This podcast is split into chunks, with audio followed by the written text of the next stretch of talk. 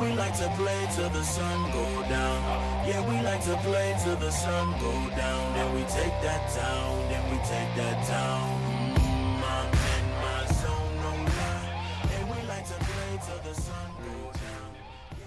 All right, and welcome back to another episode of the Eat Sleep Fantasy Football Podcast presented by Fantrax.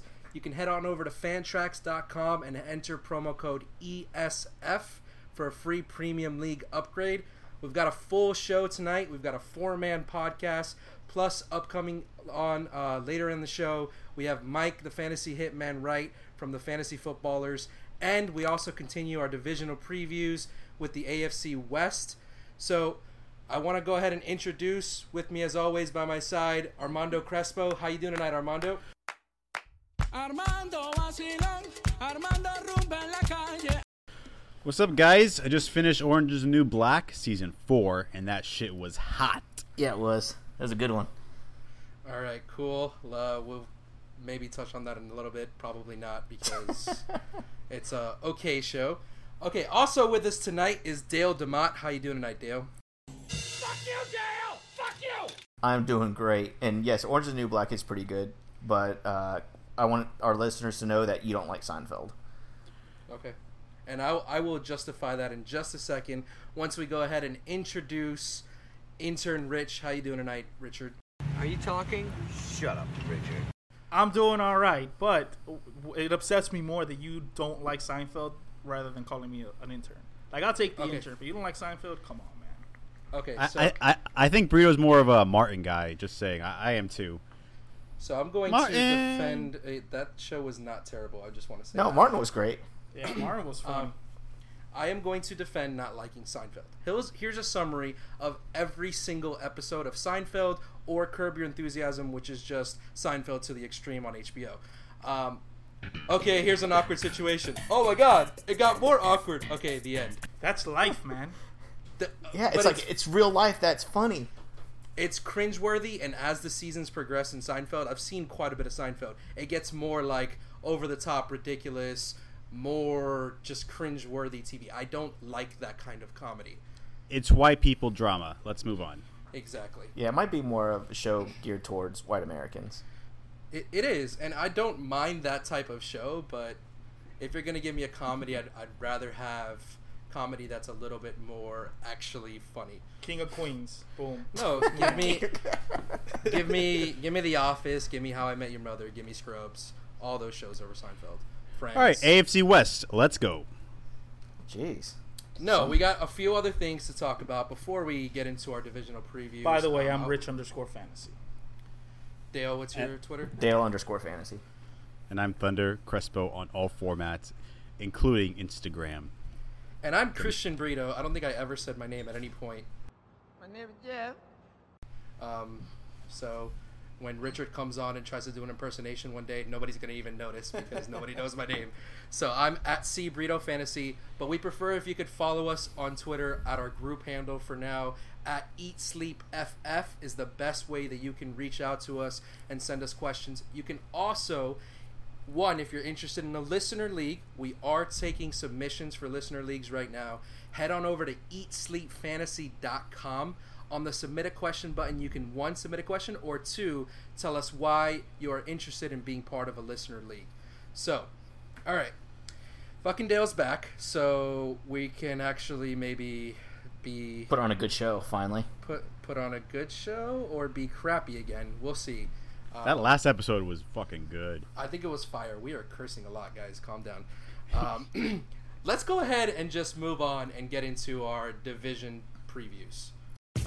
Divisional previews. All right, so we're going to be talking about the AFC West here today. Uh, we'll start off with the team that actually won the division, which was the Denver Broncos. Oh yeah, not only won the division, won the motherfucking Super Bowl. Uh, let's talk about the quarterbacks first. Um, it is a quarterback situation uh, in Denver. Mark Sanchez, of course, was acquired in a trade from Philadelphia Eagles, and then the Broncos decided to trade up in the first round uh, to get Paxton Lynch from Memphis at the 26th pick. Although there is another quarterback mentioned on the team, uh, Trevor Siemian, um, who Adam Schefter thinks has a real chance to win the starting job. Um, so there are three uh, there are three quarterbacks in the loop here. Um, I'm looking at Paxton Lynch. I don't think any of them are worth drafting uh, this year in a draft, unless you really need somebody in a two quarterback league. Um, I highly suggest you just stay away from the the Denver quarterbacks. Yeah, I I always like that old adage: if you've got more than one quarterback, you don't have a quarterback. Yeah, exactly. I mean, I think Mark Sanchez is serviceable. I think he can manage the game, um, and that's exactly what the Broncos need. Their defense is going to uh, lead the team here this year. Um, so I think Mark Sanchez, he's proven that he can lead a defensive-minded team. Uh, you saw him a few years ago with the Jets. Uh, I think he could do it again here, but uh, it looks like maybe they want to get Paxton Lynch a little bit more involved this season, and uh, we'll we'll see how it all pans out.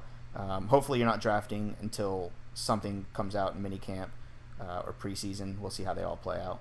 Yeah, I think we pretty much know what Mark Sanchez is as a quarterback. So it's going to be more interesting to see how Paxton Lynch progresses, see if he can win that job. Right. I mean, and to be honest, I wasn't really thinking Trevor Trevor Siemian at all um, until Adam Schefter uh, spoke out about him. So he's somebody to watch. I mean, um, you know, for Schefter to say he has a real chance, we never know. We never know. It could just be the team talking, but uh, we'll see. In all, in all honesty, we're not drafting any of them as a flyer, last pick in the draft. You're staying No. away from all Broncos. Absolutely. Eh, quarterbacks, at least. Exactly. Yeah, quarterbacks. Um, as far as the wide receivers go, I'll just kind of go down the list here. Um, of course, we have Demaryius Thomas and Emmanuel Sanders. Those are the two uh, running back, or I'm sorry, uh, wide receivers that we're talking about here. Uh, Demaryius Thomas, he finished last year number 13 among wide receivers. Uh, I have him at 16. Um, the only reason I have the regression on him is because of the quarterback play. I mean, we just talked about that. I'm just not confident in the quarterbacks throwing it to Demaryius Thomas. Uh, it's not a huge regression, of course. You know, like I said, going from 13th to 16th. Um, but last year, Thomas led the league, nearly led the league in drops. Uh, he's actually third in drops by wide receivers. Um, normally, for wide receivers, I would look at that and say, okay, that has to be a little better. He could get a little better, but um, with with the quarterbacks again, um, I just have him regressing a little bit. Not to mention, uh, well, I'll talk about it in a second, but I think the running game is going to be a little more prevalent this year, uh, which will hurt Demaryius Thomas in the red zone. Uh, and of course, M- Emmanuel Sanders. I'm not going to say much about him. Last year, he finished 18th among wide receivers. Uh, I have him pretty low at 33. I've, I'm the lowest among all of us. Um, last year, Sanders had a little over 1,100 yards and six touchdowns. Last year, uh, I have him regressing uh, to about 950 yards and five touchdowns. I want to interject for a moment. Um, I see you have regression numbers just based on, you know, it's Mark Sanchez or Paxton Lynch. I don't see any possible way the quarterback play can be worse than what Peyton Manning was on the field last year. He was a shadow of himself, a horrible quarterback by any metrics, but even worse by his own metrics. So, nine touchdowns, 17 interceptions in the 10 games that he played. He was horrendous, and he played for the majority of the season. And like you said, Demaryius Thomas still finished as a 13th wide receiver. Um, I don't personally see Mark Sanchez being worse than that. If anything, probably a little bit better. So, what exactly makes you think he'll regress with that play? Yeah, so I have Peyton Manning. I mean, Peyton Manning's aggressive. He had yardage, and he did have touchdowns. I don't know if Mark Sanchez can drive the ball like that and get as many touchdowns and that many looks. Peyton Manning screwed up a lot last year. Nobody's denying that. Um, but uh, I strongly think that, that Peyton Manning was just more aggressive, and Osweiler in that effect as well. Um, I think he put the ball in the end zone. I don't think either of these quarterbacks can do it. Um, manage the game, yes. Win some games with a defense, yes. Uh, I don't know if they can produce the offense, even with a bad Peyton Manning. Um, I just want to say one thing real quick. I do feel like the defense is going to take a step back, and that's also going to affect the quarterback play. I mean, last year they won games because of that defense, not because of the quarterback play. Yeah, I disagree, but okay. I, I think they're going to be just as dominant this year, but um, I, I mean, I, I, yeah, I feel like they're going to be dominant. I just don't think they're going to be as dominant. They lost a few players this year. I just don't feel like they're going to be as dominant. Von Miller's My- Von Miller's playing rich this year. He'll get it done. Right. My worry with uh, with Demaryius Thomas and Emmanuel Sanders isn't necessarily that Mark Sanchez will be worse. I, I don't think he will be. My worry is that they might start to switch a little bit more into trying to be a more run heavy offense rather than a pass heavy offense like they tried to be the last three years with Peyton. So if we start to see more carries go to CJ Anderson and Demaryius Thomas and Emmanuel Sanders, targets number goes down. Um, it's not like they were that efficient in the offense last year. So my only concern is that the play calling might be different rather than the actual quarterback play. Right. Well, let me let, let me let, let me ask you guys this then. Let's say that he let's say that Mark Sanchez does get the job and he's he plays a full 16 games. What would you put his touchdown totals at? Because looking looking at his stats, he only I'd say has 25, 26. 25, 26. Yeah, He- it doesn't have to be that high to be productive. I mean, the Denver Broncos for the whole season last year had 19 touchdowns for the you know for passing between Osweiler and Manning. So if we look at even a low passing touchdown number like 22, 23, 24, that's still an improvement on last year, and it's not going to go to anybody but Demaryius Thomas and Emmanuel Sanders. Yeah, Right. because he, in in Mark Sanchez's career, he only has one season where he had more than 17 touchdowns, and that was in 2011 where he had 26. And we're, we're talking about full full seasons here: 15 games, 16 games, 16 games, 15 games. He's averaging about maybe a touchdown and a quarter a game throughout a full season. So if you're putting him at 25, 24 touchdowns, that's going to be close to his career high. So he, he's Right.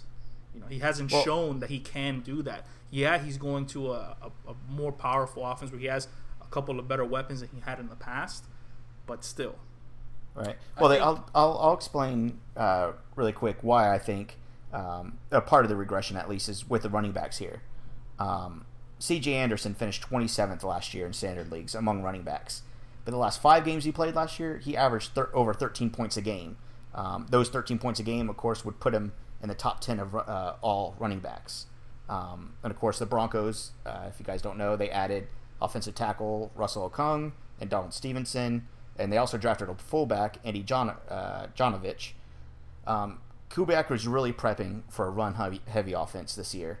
Um, of course, they matched the offer sheet that the Dolphins gave C.J. Anderson. They almost lost him. They matched it, got him back, and of course, Ronnie Hillman returned um, as a free agent, and they drafted Devontae Booker from uh, excuse me from Utah, um, and he's supposed to be pretty good. So we have a ton of running backs in the mix. Um, Kubiak wants to pound the ball. It's pretty obvious all their offseason moves have geared him towards, you know, keeping their defense strong and ground and pound. Um, hence the reason why Paxton Lynch might be able to come in there and just manage the game. Anything else on the Broncos you guys want to add? I, I definitely believe that Anderson should be better this year if he finally gets the volume of carries. Um, like Dale just said, the last five games of the year, he was actually getting the rock, and Hillman wasn't. The beginning of the season, if anybody remembers, it's is it going to be a Hillman game or is it going to be an Anderson game? It seemed like Anderson was still trying to work his way from some a couple of injuries that were nagging him early in the year. If he's a guy that can get the full workload, he should be very productive with it. Right. I mean, I have him at 14 right now among running backs, right in between Thomas Rawls and Carlos Hyde. Um, so if you're going to get him as a high end number two, um, I think you'll be looking really good. Yep, that's a very solid uh, spot for him. Yeah. Yeah, Anderson. I mean, he was averaging about his- 14 points a game to finish the year in the last three games. So Right. His current okay, Dale. Without looking at rankings, his current ADP is 13. Can I give you a couple names? Tell me where you uh, tell me what you think. Yeah, sure. Um, Carlos Hyde or C.J. Anderson? Uh, I have Carlos Hyde, Uh, Matt Forte or C.J. Anderson? C.J. Anderson, C.J. Anderson. LeSean McCoy or C.J. Anderson? C.J. Anderson. Uh, ooh, Ooh. uh, man, they're going to be neck and neck. Um, I might go McCoy. I might go McCoy ahead of C.J. Anderson. Ryan Mathews or C.J. Anderson? I got to go Kurt, uh, C.J. Anderson. Oh, okay. Yeah, Yeah. you have him about third. Yeah. Okay. Yeah, I would I take Anderson in that spot over every guy there, but McCoy. yeah, Yeah. Yeah. You guys. I mean, uh, I'll give you one more name: Jonathan Stewart, C.J. Anderson. C.J. Wow. Okay. You guys are way higher on C.J. Same. Anderson than I am. Um, they okay. The last the last uh, position that it's really worth talking about with the Broncos is uh, the tight end position. Uh, Virgil Green is the guy to talk to talk about. Um, of course, they have Jeff Heuerman and Garrett Graham in the mix, uh, but Green is by far the most athletic uh, of the three. Um, if you're in a deep league and need a flyer in the tight end, um, Green has probably the biggest potential of uh, a breakout year. Uh, his metrics, I mean, the guy's 6'3", almost 250 pounds. He ran a 4.5, 4 40 yard dash, uh, which is in the top 6% of all uh, tight ends. Um, so, yeah, uh, if you're going to take anybody, take Virgil Green, but um, don't expect much. It'll it'll be a it'll be a prayer. All right. Well, next up, then we have the Kansas City Chiefs. They finished number two in the division uh, with an 11 and five record. For quarterback, of course, they've got Alex Smith coming back. He finished 2015 with over with 20 touchdowns, second time in his career, and he had a career high in total yards. But either way, I mean, Alex Smith, he's he's a quarterback that's projected to finish about number 25 in 2016. So he's not really somebody you're going to be targeting in drafts um, at all. He is a sneaky rusher, though. He had almost 500 yards rushing. That that was surprising to me. I didn't think he was that high in rushing. But e- even Rich- with the Richard. rushing numbers, What what's a sneaky rusher mean? What does that mean? as a quarterback, getting about 500 yards in rushing, Got it. Got it. Got it. Got it.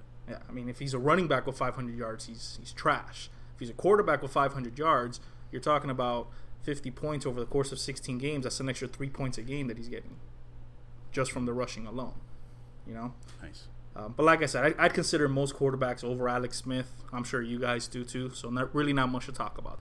At running back, we have Jamaal Charles coming back from his ACL tear. He only played five games in 2015, but in those five games, he had 92 touches and he had over 500 total yards and five touchdowns. So when he was on the field, he was very dominant. He's somebody that even you know even coming off of an ACL tear, which is the second time this happens, after his first one, he came back to a full workload just like nothing happened. He finished as a number seven running back that year uh, with over 1,500 yards and averaged about 5.3 yards per carry. He's actually never averaged less than five yards a carry throughout his career. He's coming off the board as the number six running back, uh, number 16 ADP, so it's it's pretty high up there for somebody coming off of the ACL tear. But either way, he's, he's still somebody that you, you if it's a value, you're going to be targeting. I have one comment. He was born on December 27th, 1986. That makes him 29 years old. He'll be turning 30 this year. I'm a little nervous about his age and two ACL tears. Yeah, and anybody going to mention either Spencer Ware or Shachin- Kendrick West? Well, Charcandrick, Ch- Charcandrick West, after the injury to Jamaal Charles, it looked like he was going to be the guy because in between weeks seven through nine, he had uh, about 276 yards rushing and 136 yards receiving. So over 400 yards over those three games with four touchdowns. So right after the injury to Jamaal Charles, West came in and had about 21 points per game. After that, though, he fell off, and then Spencer Ware looked like he was going to be the guy from weeks 10 through 12, uh, where he was averaging almost 16 points per game. So it's it, it was kind of a toss up there. You, you you see what West was doing. You try to pick him up. You try to plug him in. By the time you probably got him on your team, Spencer Ware was the guy running the ball and, and, and making all the plays. So, Right. I mean, yeah, ESPN's Mike Clay is suggesting that uh, Spencer Ware is going to be Charles' backup. Um, how much of a timeshare are you expecting? I guess Jamaal Charles doesn't need much to be productive. Um, where, where do you have uh, Jamaal Charles going, Richard? Jamaal Charles, I'd say the beginning of the s- second round, probably around that's mm, well closer to the middle of the second round. I'd be comfortable taking him. Okay. Yeah, a few other running backs who I'd rather have who's being drafted around that position. I, I'd probably take Devonta Freeman over Jamaal Charles because of the question mark. Uh, Doug Martin definitely, and Eddie, Eddie Lacy too. I'd take a I, I'd take a pick over him, of him over Jamaal Charles in that position. C.J. Anderson. Um, no, I'll, I'll stick with Jamaal Charles there. Okay, good. Cool. All right. Um, at wide receiver, we've got Jeremy Maclin. He finished 2015 as the number 17 wide receiver.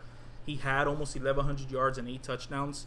Right now, he's coming off the board as a 22nd wide receiver, uh, looking to to be around the beginning of the fourth round, mid well, beginning to mid fourth round.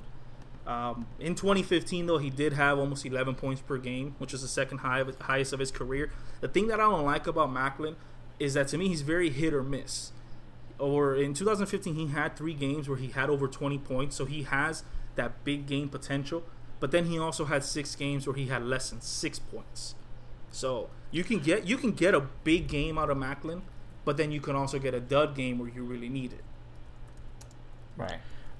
I mean, last year he started out the season pretty slow, but he picked up pretty well and stayed consistent. I mean, he was just getting his chemistry going with Alex Smith. I don't feel like he's that hit or miss when he's got his chemistry going with his quarterback. yeah but would you would- do you want a wide receiver though that where, where he's coming off the board which is in that middle of the fourth round would you want to have a wide receiver that you- you're looking at about almost half of the games being under six points that can Well, kill the that- receivers, the receivers around him, I like a lot. I'd rather t- Jarvis Landry's going around the same position as him. I'd rather have him. Um, but then there's Golden Tate. I'd rather have Maclin. There's Randall Cobb. I'd rather have Maclin. Sammy Watkins because he's never on the field. I'd rather have Maclin. Um, and that's moving him up quite a bit. See, I- I'd rather take Golden Tate myself in that position. I'm real interested to see how he's going to do without Calvin Johnson being in the mix. Um, also, Kelvin Benjamin, he's being drafted around Maclin. I'd rather take Kelvin Benjamin in that situation and Julian Edelman. Even though uh, Payne, Man- I mean not Payne Manning, Tom Brady's missing those four games, he's he's still going to be very productive out there. Yeah, Peyton Manning's not playing next season. No, no, he, he's he's actually thinking about coming back in 2018, which we'll talk about. next year. Yeah, and then at tight end, of course, Travis Kelce. He finished as the number seven tight end last year. He had almost 900 yards with five touchdowns. He's coming off the board as the number five tight end. Um, you know, somewhere around that uh, beginning of the sixth round. He hit the 100 yard mark twice last season, last season, which is great for a tight end. But he did have five games where he had four points or less, so he, he's serviceable. But if you're looking to, if you're looking for a tight end in that in that middle, you know, the middle of the fifth round, it's looking like. Um, I wouldn't reach that early for a tight end. I'd rather I'd be more comfortable taking him in the seventh round if he's available, um, or just you know waiting for Delanie Walker or a Coby Fleener who's projecting to come around uh, around later than Travis Kelce. Right. And for what it's worth, um, I don't suggest drafting towards strength of schedule, but for what it's worth, the Chiefs do have the easiest schedule for tight ends. Um, so that helps a little bit. I think that maybe knocks them. You know, if I'm between uh, rankings, I might bump them. You know, I might round up on Kelce just because of the schedule. Yeah, he's actually going in the in the beginning of the sixth round, not the fifth round. I mentioned that earlier. But like I said, Del- Delanie Walker and Coby Fleener, they're going after Kelce, and I'd much rather wait around, get like another running back or, or wide receiver in that six in that uh, sixth round, and wait around and get a Delanie Walker or a Coby Fleener. Okay. Yeah, last year was supposed to be Travis, Travis Kelce's breakout year, and he did not break out whatsoever. Hey, uh, Christian, uh, are you still with us? I'm still here. Okay, making sure you weren't passed out or anything. Yeah, you haven't No, talked I- for like for like ten minutes. It's very unusual. yeah, I know. Yeah, I'm sorry. I just took a few minutes there to just cool off for a second. Good. You okay? Yeah, I'm fine. I'm good. Okay. All right, so All right, well, I mean, I'm done with the Chiefs there, so Nice. Good job. Hey, Richard, I have have a question. Where do you see the Chiefs finishing in the division? Ooh, um, I'll take. Well, you know what? I was gonna say I'll take them to win the division, but uh, Broncos defense is still there. Mm, you know what? I'll take them winning the division. me too. Dale, Uh, I'll take. Uh, no way. They're not winning the division. I who put. are you picking, Dale? I got the Broncos. I bet Oh, you wow. I ha- Kansas City's going to be third. It's going to be Broncos, Raiders, Kansas City, Chargers. Wow, that's bold. I have Yeah. I have I have Raiders, Chargers, Chiefs, Broncos. Of course you do. You have Uh, Raiders. yeah. You have Raiders number one. Chiefs. Yeah, they, they made some big. Raiders, Broncos, then Chargers. You guys are all fools. So you have the Broncos finishing third. Yep. All right. The, the Broncos are going to have that uh, Super Bowl flunk or funk or Yeah, fuck. hang, I don't know. Yeah, that's what it's called. Yes. All right. Next up, we have the Ra- Oakland Raiders. They finished number three in the division. How are they looking this year? Um, I think they're on an upswing. I mean, they seem to be solidifying a lot of their holes, um, especially across the offensive line. Uh, a couple of moves in the in the defense, but we want to talk fantasy. So, um, first, I want to start with Derek Carr. So, Carr finished last year 3,900 yards, 32 touchdowns, 13 interceptions, um, 61% complete, completion percentage. Um, he made a nice jump from his rookie season to his second year in the league. I expect expect him to continue to progress. However, that being said, uh, he had 32 touchdowns on only 350 completions. That's a very high rate for somebody who threw the ball under 4,000 yards. So I really expect Cooper to come into his second year and continue to be a big weapon for him. Um, I, I think Carr will probably throw for more yards this year because that's really where his game was lacking last year. but I don't really expect him to improve on that touchdown total because it was such a high rate from what you would expect with that, given that that yardage number. Um, especially if they start to move a little bit more towards running the ball. If Latavius Murray can be a little bit more effective and efficient in the red zone, um, he wasn't exactly an efficient runner last year. Um, Carr is going right now as the 13th quarterback off the board. I think right there he's an okay value. He should offer good, possibly inconsistent fantasy production, but he'll be okay for the people that draft him. Yeah, I mean the fact that he had 32 touchdowns last year is uh, it's pretty crazy. I mean he was tied eighth in touchdowns among quarterbacks. That's that's not bad. That's a lot of. I mean that's a lot of fantasy production. That's pretty good. All right, so honestly, I don't think anybody's really drafting them as their number one quarterback. There might be some people that that might if you're waiting on quarterback. Um, for me, I personally wouldn't. Um, I think he's going to be like an inconsistent type of guy, just very similar to how he was last year. And really, I want to talk about the next guy because I think the offense is going to shift slightly more into the run game.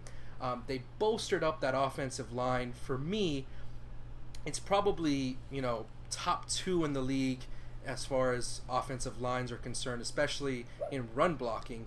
Um, they added a guard. Good lord, I, I don't know how to say his name. Kelechi Osemele, whatever his name is. Let's Uh, call him Khaleesi. Yeah, Khaleesi. All right, so the mother of guards. So Latavius Murray, right? He finished last year 266 carries, 1,066 yards, six touchdowns, average, you know, right at 4.0 yards per carry. He added another 41 catches, 232 yards. Um, he got a lot of work, over 300 touches. Wasn't necessarily all that effective with it. Um, got a great stat from uh, Pro Football Focus. Uh, Scott Barrett from Pro Football Focus tweeted out since 2001 of the 92 cases of a running back that have amassed at least 260 carries and 35 receptions in a season, Latavius Murray's 2015 fantasy points rank dead last. So that's not good.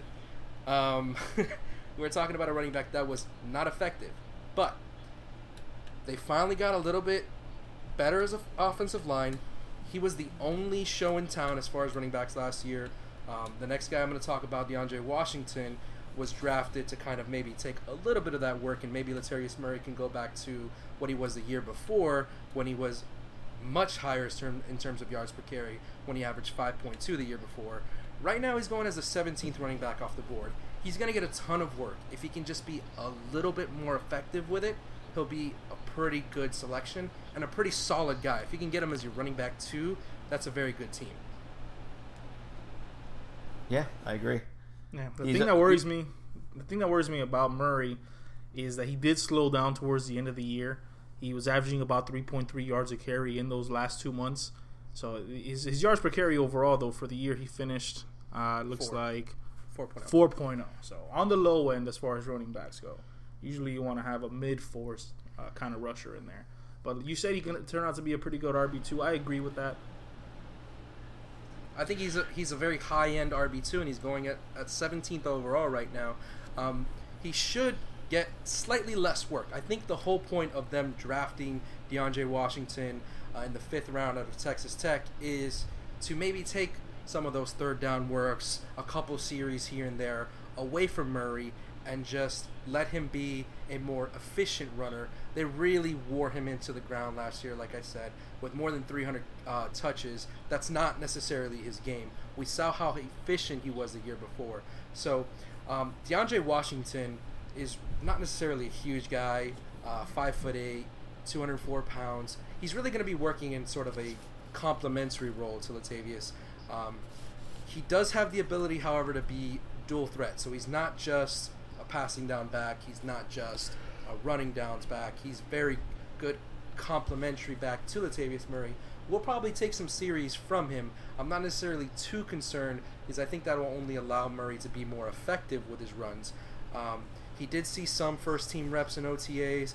Uh, don't expect really to anything to be a threat to take over Latavius. Just like I said before, um, somebody to kind of back him up. Now, in the case that Murray should get hurt, Uh, it is my opinion that DeAndre Washington is one of those very nice handcuffs that you can have. He's going at 173 overall. Um, basically undrafted in a lot of leagues, uh, the 62nd running back off the board. If you do draft Murray, you could spend your very last pick on DeAndre Washington, or it might be some guy that you might add drop every single week off waivers um, just to kind of make sure that if anything happens to Murray, you can be safe. Any thoughts on Washington? Yeah, well, uh, just uh, really quick on Murray. Uh, just point out, I mean, interesting stat. He was only one of seven running backs with a thousand yards last year, and only ended up with six touchdowns. I know you kind of talked on that a little bit, but I think that's a pretty telling stat. If he can get a couple more touchdowns, I think Murray can be something uh, maybe a little bit better.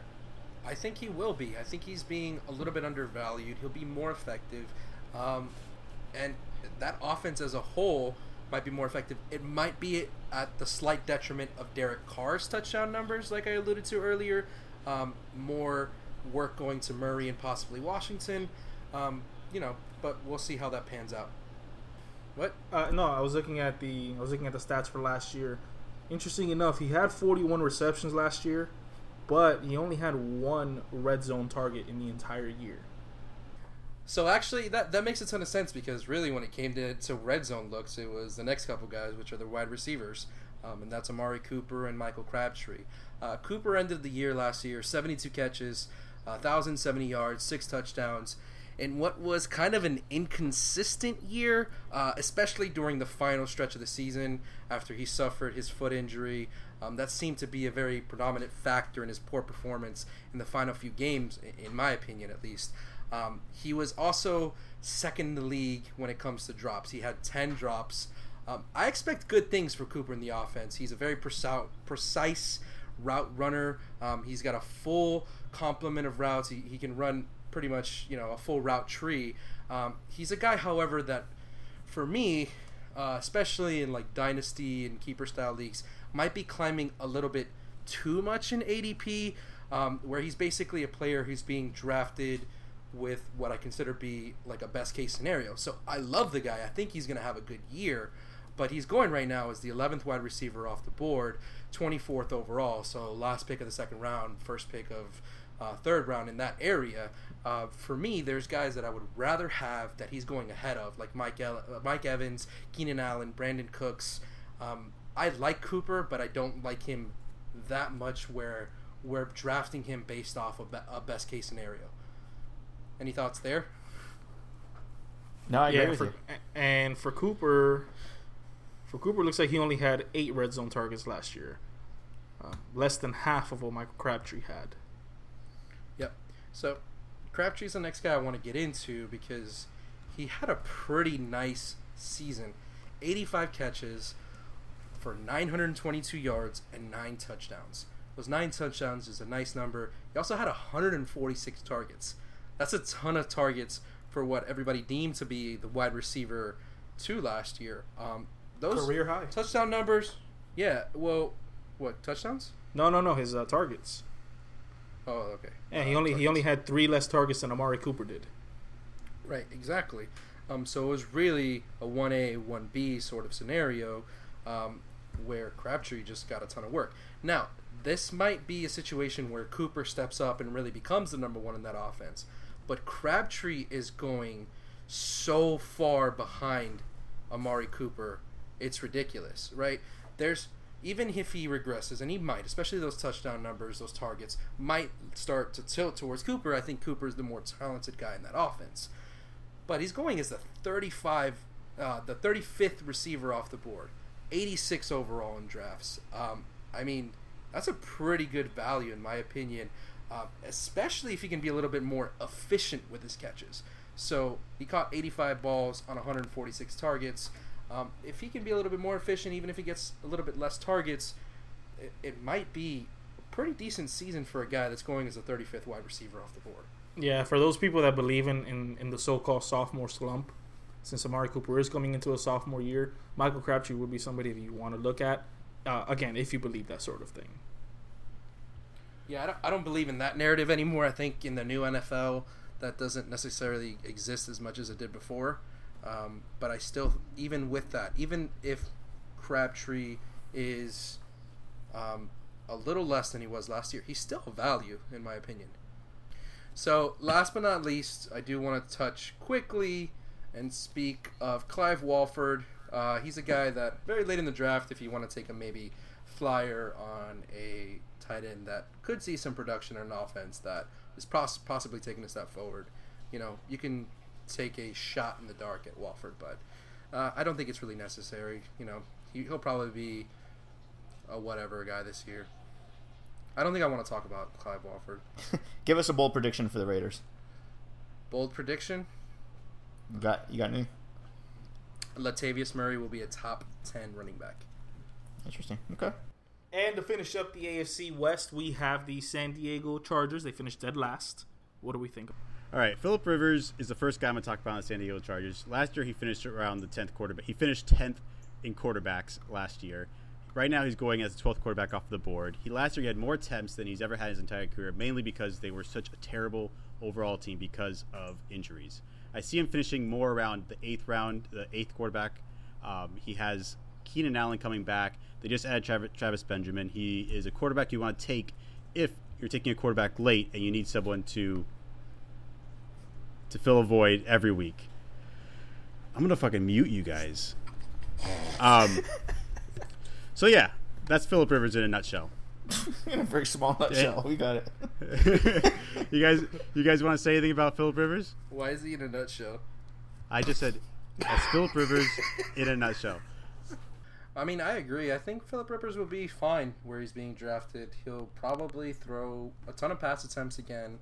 Um, that offense is going to try to run the ball probably at the beginning of the season and probably uh, abandon it. Their defense is so bad. Um, they're going to have to throw the ball a ton again. And Keenan Allen's just going to be the beneficiary of that. Yeah. Yeah, I wouldn't be surprised if he finished a little higher than eight. I mean, he has the potential, he has the talent to finish high. It's just, will that team be good enough? So now we're going to talk about the running back situation in San Diego. It's a complete mess. Um, we have Melvin Gordon being the 26th running back taken off the board this year. Last year, he finished 51st. Um, he had no touchdowns last year whatsoever, receiving or running. There's also Danny Woodhead, who finished 12 last year in running among running backs. This year he's going 34th. I don't see that repeating itself. Woodhead finishing top 12. I see him finishing more around the 30 range, and Melvin Gordon hopefully finishing around 26, 27. Currently ranked around 21. Um, there's potential with Melvin Gordon. He's only one of four quarterbacks, running backs taken in the first round in the past five years. Melvin Gordon needs to take a step forward, has to take a step forward for the San Diego Chargers to be relevant in the NFL again. Um, you, you guys think about that? Yeah, I think Danny Woodhead is, is a much better value than Melvin Gordon. Since, since he's been in San Diego, he's the Chargers have loved keeping him involved, especially in the passing game. I mean, the only season that he didn't have, you know, top you know top 24 numbers, top 30 numbers as a running back was in 2014 when he was injured. Um, but I mean, even last year he had 755 yards receiving, so they keep him very, very involved, especially uh, somebody to target, especially in the PPR leagues. Yeah, definitely with Melvin Gordon, it's something you want to take a look at is how he performs in the preseason. Last year he was terrible. I made the mistake not to pay attention to it, and I still drafted him. Just pay attention to how he plays in the preseason. If he's good, take him where he's being drafted. Don't reach for him. He needs to prove it before you can rely on him as a number one back in the NFL. Out of all the running backs, out of all the running backs that were, you know, performed below their standards, especially some of these rookie backs last year, the one that I think could possibly take the biggest step forward for me is Melvin Gordon. I mean, he had all that work, no touchdowns, was incredibly inefficient. But coming into his second year, I know he's coming off of that microfracture surgery. Um, if he can be just a little bit more effective with the ball, they will start to tilt it in his favor, give him more of a workload, probably fade Danny Woodhead to just passing down role. Um, I, I actually like Melvin Gordon where he's going in a lot of drafts. If you can get him as your flex or even in, in, in a lot of drafts as a bench player, I love that value. Yeah. If, Yeah, if he's he- going to be your flex, grab him. Uh, I, w- I wouldn't suggest a number two on Melvin Gordon. You don't have to take him as your number two. Well, he's, tw- he's a 26th running back going off the board. There's a chance you might mess up in your draft and get him as your number two, and you'd be fucked all season. either way at the flex though whether you whether you choose to take gordon or whether you choose to take woodhead you're gonna have a pretty good flex player i can see woodhead getting you know 800 total yards and another eight touchdowns this year which would put him somewhere around a high end uh, running back three, which, like I said, is great for a flex. I think, to be honest, San Diego gave Melvin Gordon all the opportunity in the world at the beginning of the season. Um, it was really that he was just very ineffective with it. Um, they're going to try to do the same thing again this year. So it's all going to come down to whether or not Gordon's going to be effective with his carries. If he is, I see a greatly diminished role for Woodhead. He'll still be, you know, type of back that'll catch at least 60 passes again. Um, but probably if Gordon can be what I what I hope he'll be, you know, a lot less work for Gordon for Woodhead in my opinion. Yeah, only three and a half yards per carry and, and you know two catches per game on average. He's gonna have to step up a lot. Yep. Yeah, but there were a lot of factors you had to play into Melvin Gordon being bad. There was the receivers going down, the offensive line going down. I mean, Philip Rivers was carrying the team on his shoulders, and there was nothing he can do back there. Yeah, but Can't put it yeah, all- yeah, but it, it, what about Danny Woodhead then? How do you explain him being you know so high? Well, he was he was in the. Well, they were down by a 80 lot. He's- catches. Yeah, he's, he's 80 a- catches. He's, he's the running back that catches the ball. Melvin Gordon is. And obviously, he's going to have more opportunity because they're playing by a lot. They're playing down and they're losing games. All right, let's move on. that was good. All right, let's talk. Thanks, thanks. I think thanks to you guys. Um, so the next guys we're going to talk about is the receiving corps over there in uh, San Diego. There's Keenan Allen. Last year he was on pace to finish top four. Um, if he had finished the season, he did not. He only played eight games. He had 67 receptions, 725 yards, four touchdowns. Um, he was on pace to be number four, right behind Antonio Brown, Julio Jones. Um, yeah, this year he's going pretty late. Surprisingly, I think I think it has to do with the arrival of Travis Benjamin. Um, he's going to take away some of the deep looks that Keenan Allen was getting last year. I don't see Travis Benjamin being a factor in on the offensive side too much, but it might, you know, take a couple of deep looks away from uh, Keenan Allen. And Steven Johnson's coming back from his injury from last year. He should he shouldn't be a big factor if you're taking a late flyer on a wide receiver over there. I think you take Stevie Johnson. He had he was productive when he was on the field, um, but he's not someone you're looking for. If you're looking, if you're not. He's not someone you're looking for um, with a high ceiling. So yeah, Yeah, be, because of, yeah, because of his his early season performance before going down, and the fact that the Chargers are going to continue throwing the ball in 2016, I would love to have Keenan Allen as my second wide receiver off the board. So uh, if you have if Yeah. you have Keenan Allen as your second wide receiver, you're you're going to be okay. I currently have Keenan Allen ranked seven right now. Um, I can see him finishing anywhere as in the five range. He's going as 14. I think he's a steal at that position right now. I can only Exactly. see him going up. He Yeah, and uh, just just to mention here, I mean, we kind of talked about this before, but Keenan Allen was on pace uh, before his injury to uh, come within one reception of Antonio Brown. Uh, so that's that's a lot of receptions there if you're playing in PPR. He to me is the quintessential high floor wide receiver. As long as he stays healthy this year, he's going to see a ton of targets. It's just going to be whether or not he'll have any explosive games to go with it.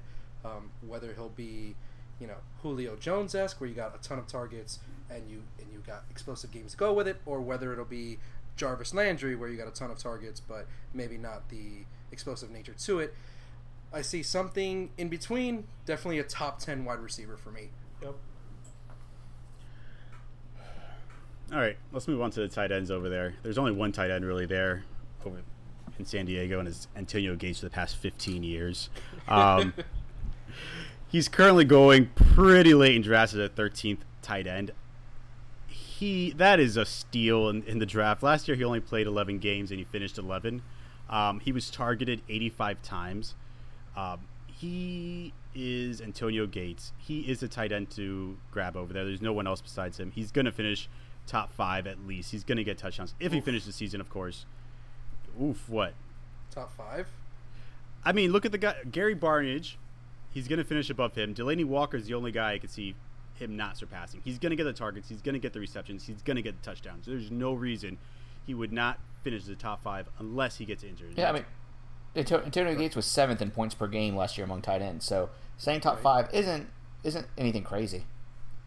Okay. Yeah, I mean, there's other guys around him as well to support him now. He's not the only guy carrying that offense like he was a few years ago. Keenan Allen's healthy. Stevie Johnson's healthy. Melvin Gordon. Please pray to God that he's good. Um, it should just help Antonio uh, Antonio Gates next year. He's definitely he's he's definitely a steal right now going as a tight end.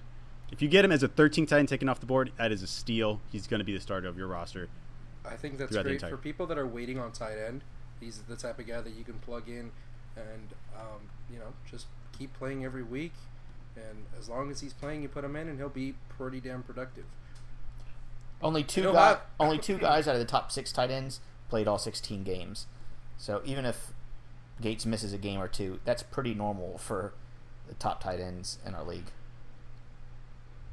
Burrito, who would you rather have next season? Antonio Gates or Ladarius Green? Um, I know you guys are, might think I'm crazy. I'll actually go with you and say Gates. Okay. Yeah, that's not um, what about you, Dale? No, I'll go Gates. Yeah, I don't think that's What about- crazy either. Okay, let's go a little higher. Let's go Gary Barnidge.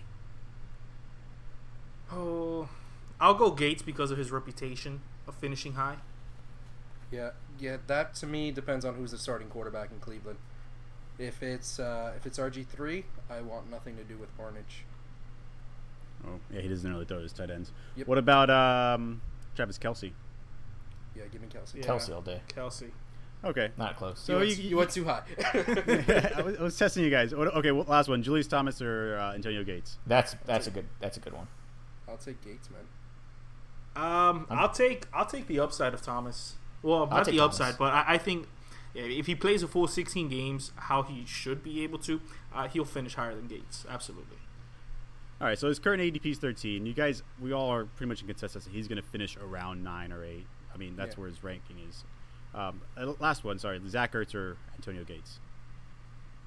I, I like Zach Ertz a lot this year. I know that people I do too. don't want to. He ended the year so strong last year. I think he's going to continue on that trend.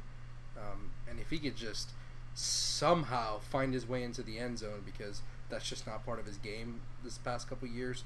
He's been a catch and yardage guy. He'll be he'll be top five if he can actually step it up in, in the red zone. Yeah, I'll take Ertz. Okay. It's a sweet- No, I don't disagree with that. There's upside there. I definitely agree with that. All right, that wraps it up for the San Diego Chargers. All right, so that about wraps it up then for our AFC West divisional preview. Right now, we'll go ahead and we'll be playing our interview that we had with Mike, the fantasy hitman, Wright from the fantasy footballers. So stay tuned; it's a really good interview.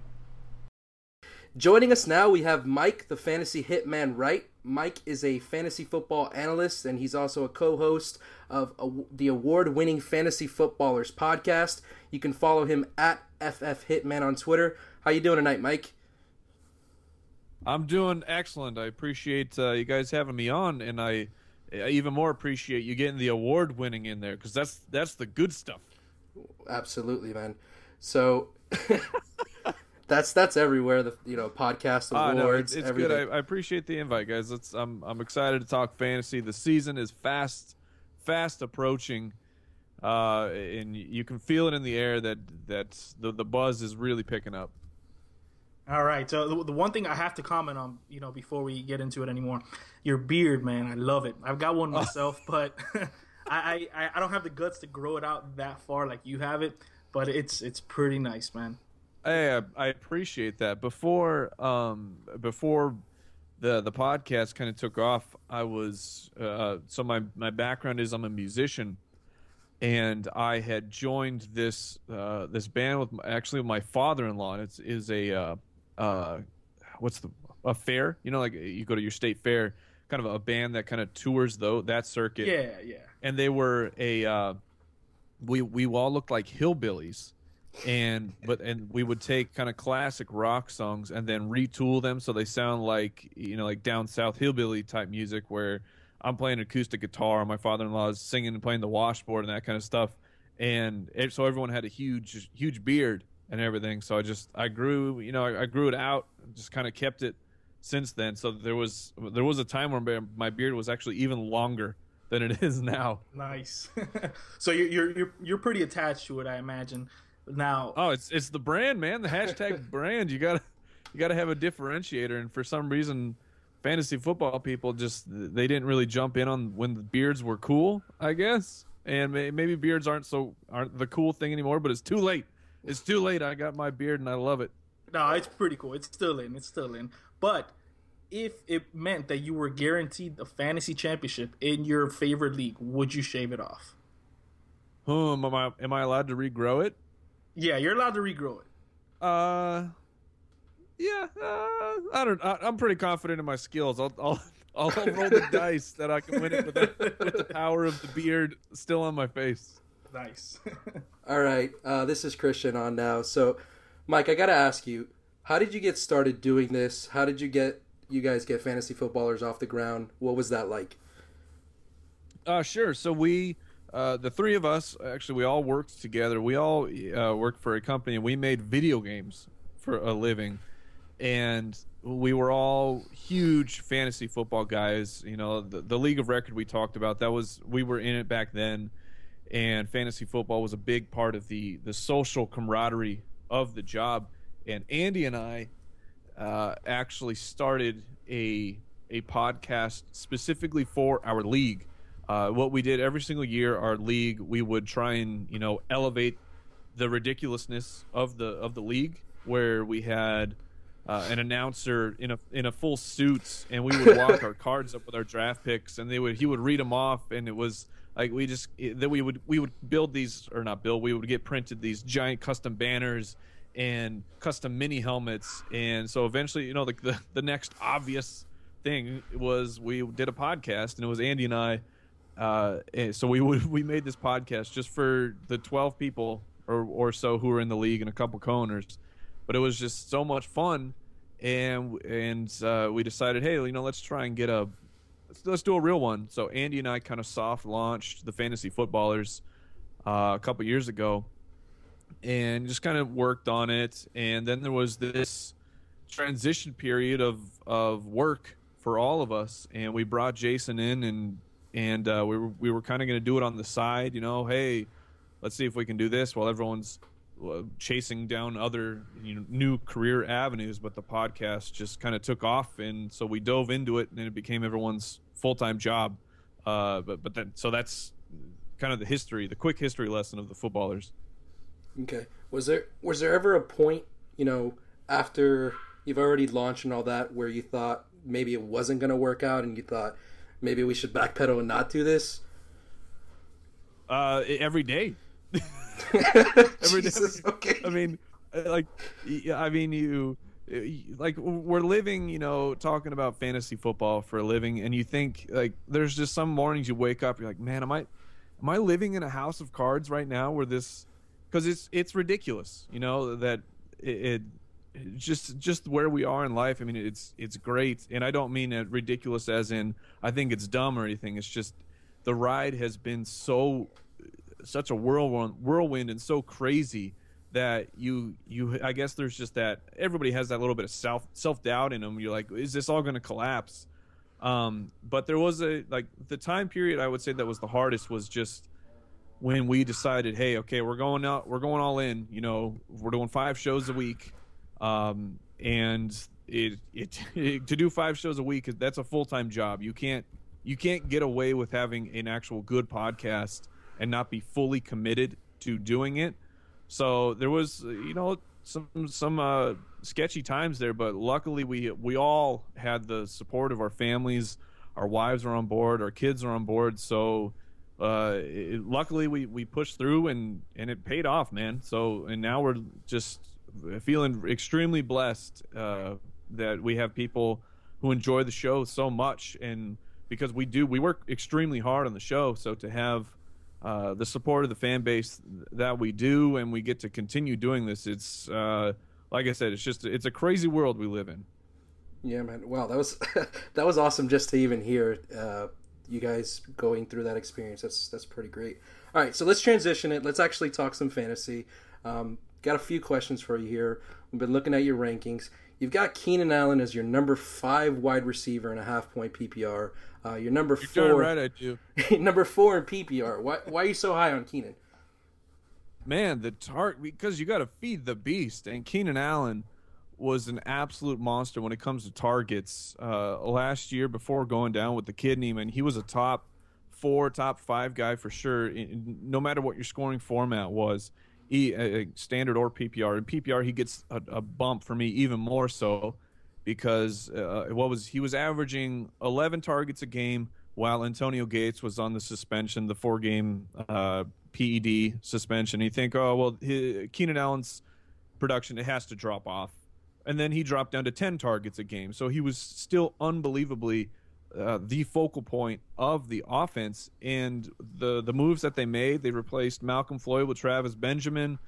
Uh, I know Stevie Johnson is still there, but it, like they didn't change the offense. They added Ken Whisenhunt, who who was great for them last time he was there. I believe they were uh, fifth in total yardage. So I, I think that the offense is just going to be even better if if the offensive line can stay healthy. Because if if you recall, it was a mishmash of just them throwing together whatever they possibly could. Any healthy body, they just threw it on the offensive line because everybody went down. And so they have, they're all healthy right now, at least. Yeah. And and if that can hold up, man, it's just the offense is going to go through Keenan Allen. And if you just watch the film of him, he is so successful of beating coverage and always being open. I, it doesn't matter to me that he's not this deep down threat like Julio Jones uh, because he's going to get so many targets, and and to me that means he he will end up scoring. Uh, I just I don't think he's like a, a Jarvis Landry where he's just going to end up with two or three touchdowns. I think he can get if that pace that he was on last year continues, he will dominate and he will end up you know pushing the eight touchdown area, which what to me with the I don't remember how many targets I gave him, but it, I, I I liked the pace he was on, and I just don't see any reason that that that would change for San Diego. I 100% agree with you there, man. I, honestly, if he had played the full season, I don't see any reason why he wouldn't have been third, at least in receptions, probably behind Brown and, and Julio. So, all right, let's let's transition to a quarterback here that you guys all seem to hate, and I'm 100% on board with. Some of my some of my co-podcasters disagree with me vehemently, um, and that's Big Ben. You have him as outside of your top 10 at quarterback. Tell me why he's going to suck this year. Oh, well, we got to pump the brakes because I don't think that he's going to suck. Right, right. There's just other guys. There's other. I like it though. I like you trying to feed the words to me. Uh, I don't think that he's a he's a top ten quarterback, and maybe he could be. Sure. It, what what Big Ben gets you is yardage.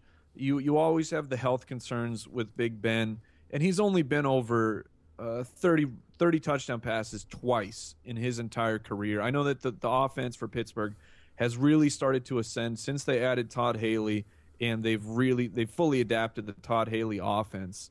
Uh, but I just I don't see the reason why people buy into Big Ben as this top five guy, and they think well, you have. Um, we had an article go up on on our site the just the other day talking about the consistency of Drew Brees of the guy every single year is throwing over 4,000 yards and over 30 touchdowns. I mean, that Big Ben wishes he could do that. He just, that's never been who he has been. Go look back at the entire career of Big Ben, and he's just, he's never been that top tier fantasy quarterback. He's a great real life quarterback. I'd love him to be the quarterback on my team, but just for fantasy purposes, there, it's it's weird to have such a high powered offense uh, but a quarterback who just doesn't throw in the upper echelon of of touchdowns. He'll give you the yardage. Plus, you I mean, you have Le'Veon Bell. You have you have such a great ground game, and not just not just Bell. I mean, the whole offensive scheme is so conducive to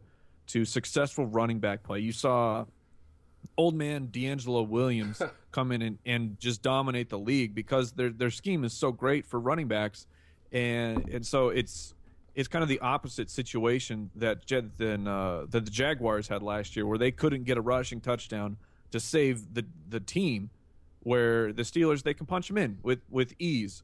So that's why I'm just a little bit lower on Big Ben, especially considering the draft uh, the draft price that you have to pay for Big Ben. It's uh, to me is outrageous. Right. I mean, I I agree pretty much word for word what you're saying. He's not going to suck if he's the 11th ranked quarterback, that's still going to be a good season with the depth at quarterback. I just would much rather have a lot of these other guys that are going behind him, and I, I don't get it when it comes to him. So now let's move over to a running back that you got high. um, and that's Ryan Mathews. You've got him 12th, depending on the format. Uh, standard, I believe you have him 13th. That's a hot take. Uh, tell us why you love Ryan Mathews for 2016. Sure. So uh, Ryan Mathews is, I think people are forgetting just how great of a talent that that Ryan Mathews is and has been. I like when you think of Ryan Mathews, what's kind of the first thing you think of? You go, oh well, he's injury prone. And uh, look, that's fair. I mean, like I I get it that he has not been the most uh, durable running back over the course of his career. He's only played a full 16 games once. I look, I, I totally get that, but here's the thing about running backs: is all of them can be injured at any at any moment. We've seen uh, Jamaal Charles lose two seasons to ACL. We've seen Arian Foster frequently go down. That I, I get that. I get that argument. But when he is on the field, he is a beast, right? I mean, he over over five yards a carry last year in a system where Demarco Murray had just games game stretches, multiple game stretches where he would poop his his fantasy pants. Meanwhile, you have Ryan Mathews uh, just not getting used as much and just absolutely crushing it. You had he had a year uh, a couple years ago that Ken Whisenhunt year I was talking about with the Chargers, 285 carries, over 1,200 yards, and six touchdowns, and and he's also a a monster in the passing game in, in 2011 50 receptions. I mean that's great. Those are the kind of numbers that you want to see from a guy who is now going to be thrust into a situation where he is the man. Uh, look, I, Darren Sproles, I get it. He's he's a he's a weapon in the passing game, uh, but the the the fantasy community, I would say, and, and, maybe it's just dynasty people and redraft people haven't really caught on to this, but they they love Wendell Smallwood, and I don't get it. I've Right. watched lots of tape on Wendell Smallwood. I I don't get it. He's fine. He- He's a capable running back, but I think Ryan Mathews is a special talent. And now you have Doug Pederson's taken over as the head coach. He's from he's been groomed from the Andy Reid tree. And if you look back the last three years of Andy Reid, what has what have the Kansas City Chiefs been great at? That's running, Running the, the ball. ball, It yep. doesn't matter who's running the ball for them. Like you could say, oh Jamaal Charles.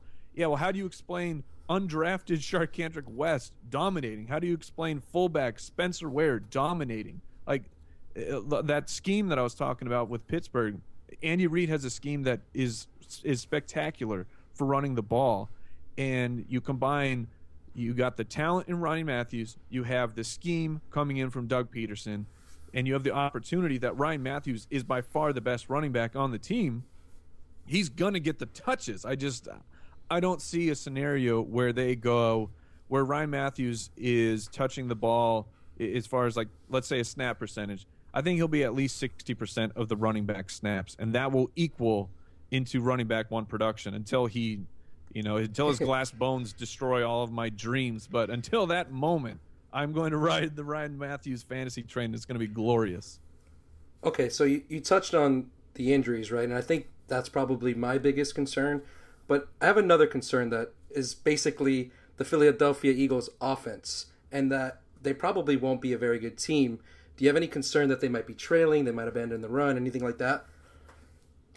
Even to me, even if they are trailing, it, that doesn't matter. Like I talked about, we we've seen that Ryan Mathews is more than capable of uh, in the receiving game. He had 20 receptions last year. He's had a year with 50 receptions. I just when in and knowing I'm basing this off of what Andy Reid likes to do or what he has what he has shown he liked to do. And your your team is better if you have a running back who when he's on the field, the the defense doesn't know what you're to do. I- It's like the look back at um at the Saints before Mark Ingram became this pass catching sensation this year. You go back, you know, two years ago when Ingram's on the field, the defense can just key in. You're like, oh, they're to run the ball, and then as soon as Ingram's off, oh, they're going to pass the ball. And I know they that the Saints still had success doing that, but I feel like an NFL head coach is going to want to get any any advantage that they can get, and you lose that advantage of the the mystery of the run or the pass, and being able to execute a monster play action if you keep switching out and you have this pass only guy. So just to me, Ryan Mathews will be on the field even if they are trailing, and if they're trailing, great. You know, give Ryan Mathews eight targets in in a game and let him uh, let him get you that that those bursts, two minute drill type of uh, of yardage, and just and creep up in the fantasy points. So, I just it's, to me, it's it's injuries or bust for Ryan Mathews.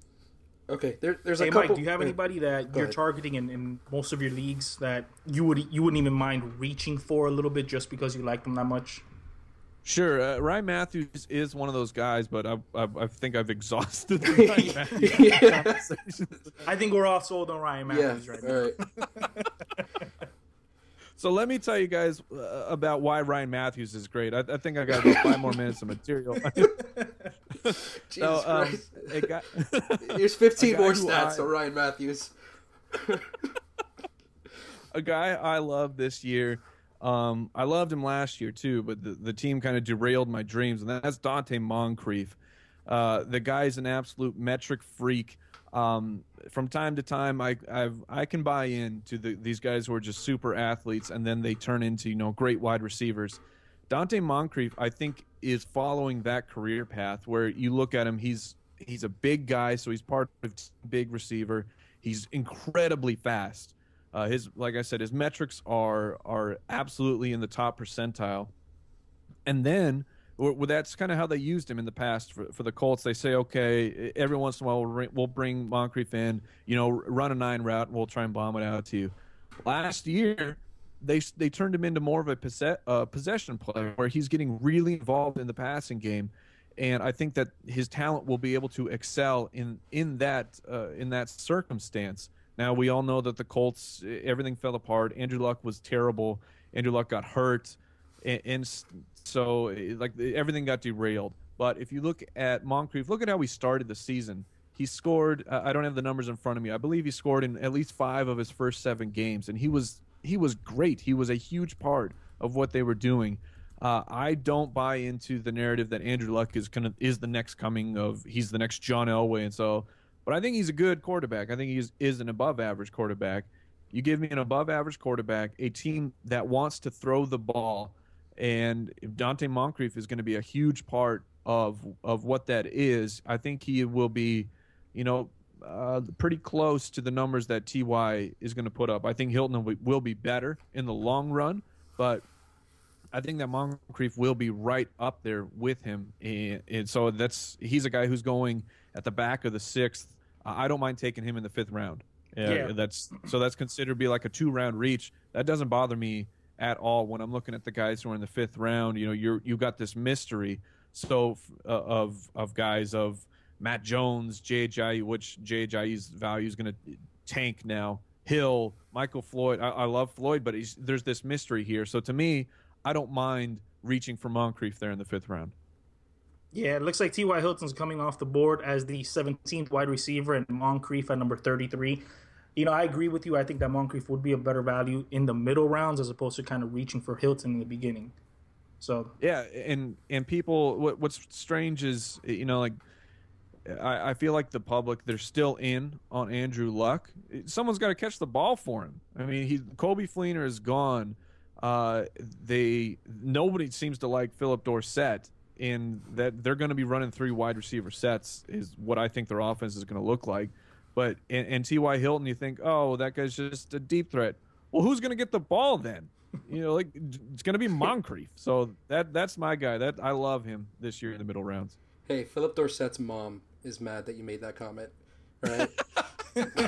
I, I said everybody else. I didn't say me. You know, I- I think I think there's still hope there for Dorsett. It look if Ty or Moncrief went down, Phillip Dorsett is going to be a a league changing waiver wire pickup. yeah, he's basically Hilton light in my eyes. So I think he would he would greatly benefit if anything happened to Hilton. All right, so thinking of Mon- Donte Moncrief in fantasy footballers tradition, if you had to compare him that player to food, what would he be? Oh man, Moncrief. What would? Oh man, let's see. So he's big, he's fast. Oh man, like, all, all I can see right now is like a big stalk of celery, but because that's kind of like the physique that Moncrief has. But I hate celery. Uh, so I'll we'll go. Uh, so we'll go with a slider, I guess. Okay. The slider is the the slider I'll go with. You know, it's kind of it's it's underrated. You think a slider is just it's an appetizer. but little do you know that that appetizer can turn into your main course. It can evolve. In it, it's gone from it's been upgraded. You know, it is no longer just the appetizer; it's the meal, and that's what Moncrief can do when he breaks out. He's gone from your middle round nothingness to oh, oh look, I have a I have a stud wide receiver two on my team. Yeah, I was confused there for a second because you said celery, and I was like, wait, don't draft him? Like, so All right, Mike. Uh, final question here. This is a little lighter. Uh, what what would you say? And it has nothing to do with fantasy football. But what would you say is the best fighting game of all time? And I'm pretty sure I know what your answer is going to be. Oh man, the best fighting game of all time. Someone must have been following my tweets Yeah, I uh, saw that. yesterday because I I didn't know Evo was going to be on ESPN two. I found it in, in people were talking about it in my timeline. I threw it on, and man, I was I was hyped out of my room watching watching the Street Fighter Five Grand Finals, and and I watched really that whole block of the finals. It was it was unbelievable. Uh, but the best fighting game of all time for me is just it's the one that I played the most, and that was Street Fighter Four. I was man, I was in it. I was living the, the fight game community, lifestyle, going to going to people's houses, random strangers' houses, doing these local tournaments. Uh, I competed in Evo uh, 2010. I, I was one match away from getting out of the pools, but I I choked. So that was my you know like my my shining moment for fighting games. But I was uh, I was a dominant Blanka. I, I still will stand by my Street Fighter 4 Blanka skills. If you see me and there's a Street Fighter 4 and we need to, to throw down, that will happen, and you will lose.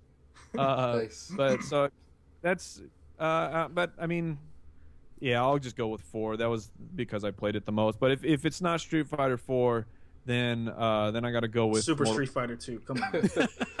Look, I played a lot of two as well, all the iterations, but I'm going to go with um, uh, Mortal Kombat 2. oh, That there one we go. at I was the like, no. Mortal Kombat. I was I was a little offended. Yeah, I was there every day at the. I was at the mall at the arcade every day after school because like the mall was like you jumped my backyard fence and you were at the mall, so it was it was awesome. We had this local arcade called Pocket Change, and me and my buddies were there every single day after school. It was great.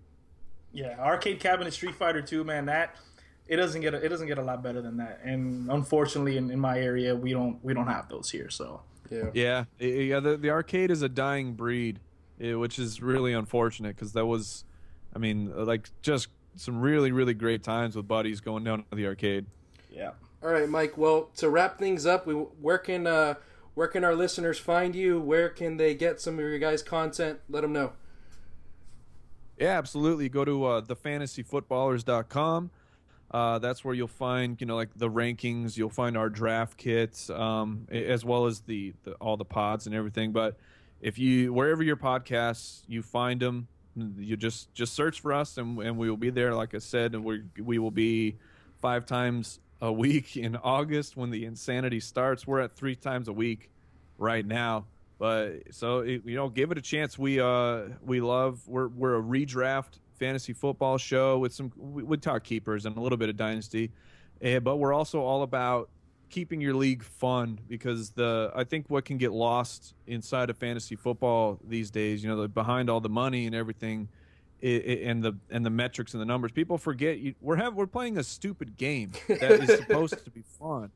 So we like to emphasize, you know, ways to make your league fun and and just enjoying the overall experience. Even if you lose, just still enjoy the game and enjoy football. So check us out, the Fantasy Footballers.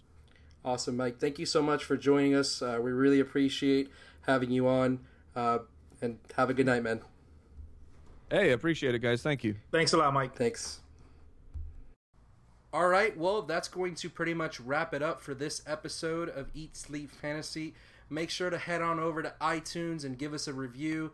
Um, and also, we want to go ahead and just quickly thank uh, Surge. You can visit, if you like our theme music, justserge.com. That's just S E R G E.com.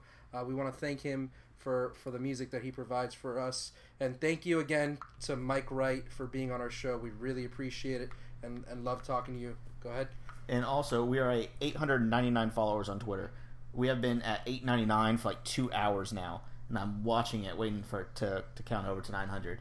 Um, so don't forget to follow us on Twitter, iTunes, Stitcher, Google Play, Hooli, whatever you can find us on. Hooli chat.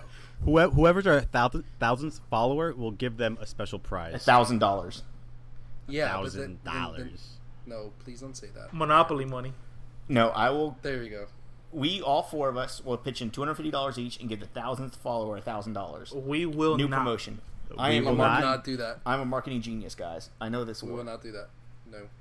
Wait, People are just gonna wait. to Yeah. be the Yeah, because we'll be stuck at 999 for a while.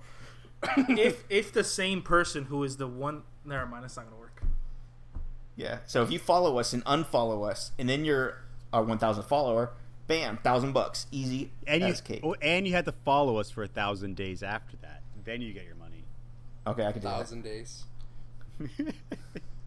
All right, guys. Thanks we don't for even have a show in a thousand days. Buenas noches. Any rebroadcast, retransmission, or account of this podcast without the express written consent of Eat Sleep Fantasy is prohibited. One thousand dollar offer not valid to U.S. citizens, podcast listeners, or anyone else on Earth. I'm in my zone, no lie. And we like to play till the sun go down. Yeah, we like to play till the sun go down. Then we take that town, then we take that town.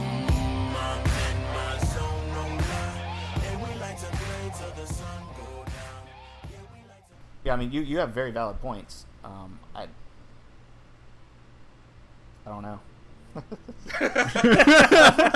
That's not good. No, I, I, I don't, I don't, I don't really see that. I just wanted to see your reactions. oh, he said it. Hey, can you clip that and put it at the beginning of the episode before the sound drops? You guys are assholes. I don't know. Forget it. Forget I said anything. Dude, I'm not kidding. I need a fucking pause. All right, he left. Yeah, the fucking sun is setting. Can we get this going? Armando's always fucking up something.